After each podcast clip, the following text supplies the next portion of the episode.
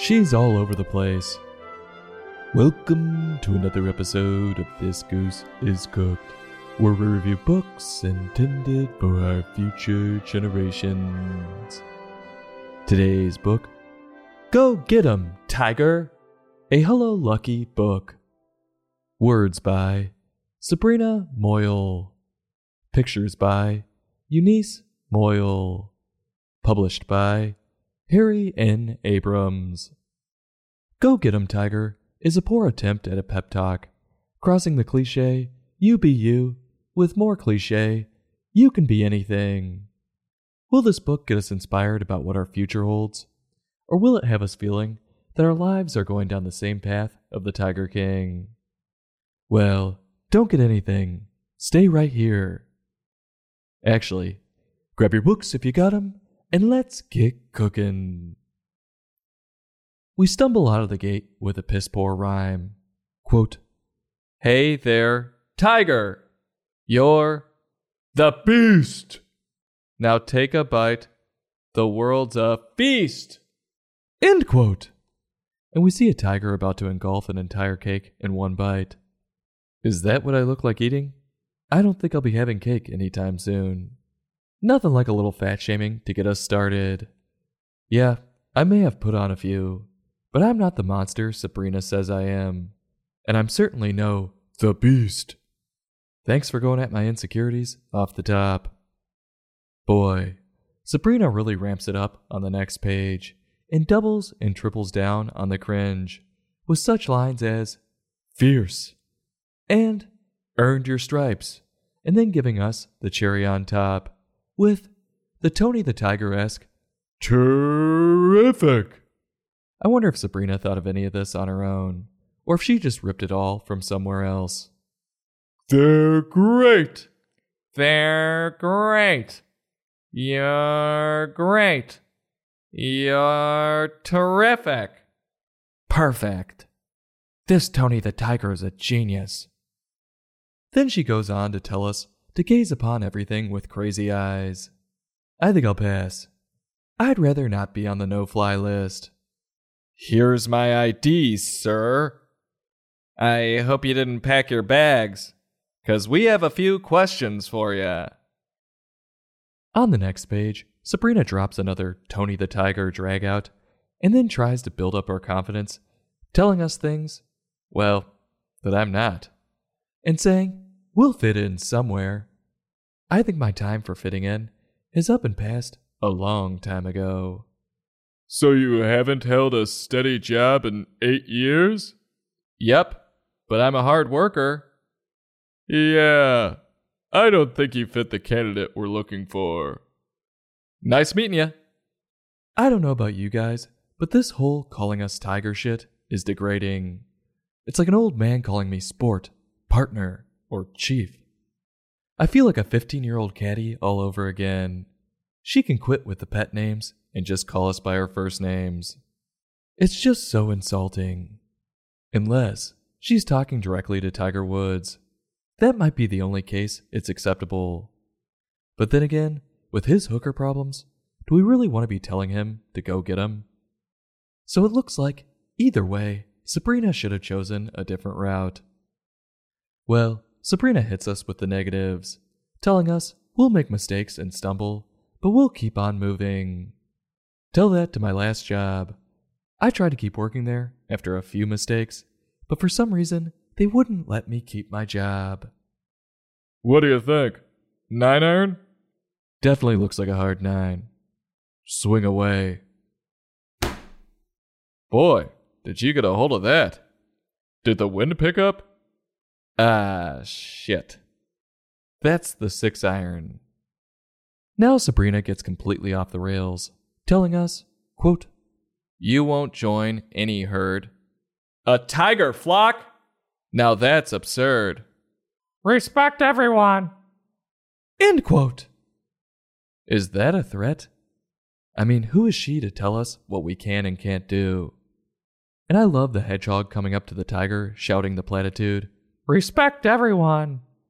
As if, if that tiger just so happened to have friends that looked like itself, it would automatically equate to not respecting everyone. If that's not absurd, I don't know what is. Hey guys, I can't be friends with you because you look like me. I'm going to be friends with John. Doesn't he hang you by your underwear after school every day? Yeah, but if I'm not friends with him, then I won't respect everyone. Um, yeah, that's not the definition of respect. Does she not realize you can be respectful of someone and not have the same interests? I think she needs to go back and listen to Aretha and learn a little bit about R E S P C T. But why am I not shocked that someone who doesn't know the definition of respect didn't do the research on what a group of tigers is called? A flock? What the hell is that? A tiger's not a bird. A group of tigers is called an ambush or a streak. Probably because if you ever saw a group of tigers, it would leave one hell of a streak in your pants.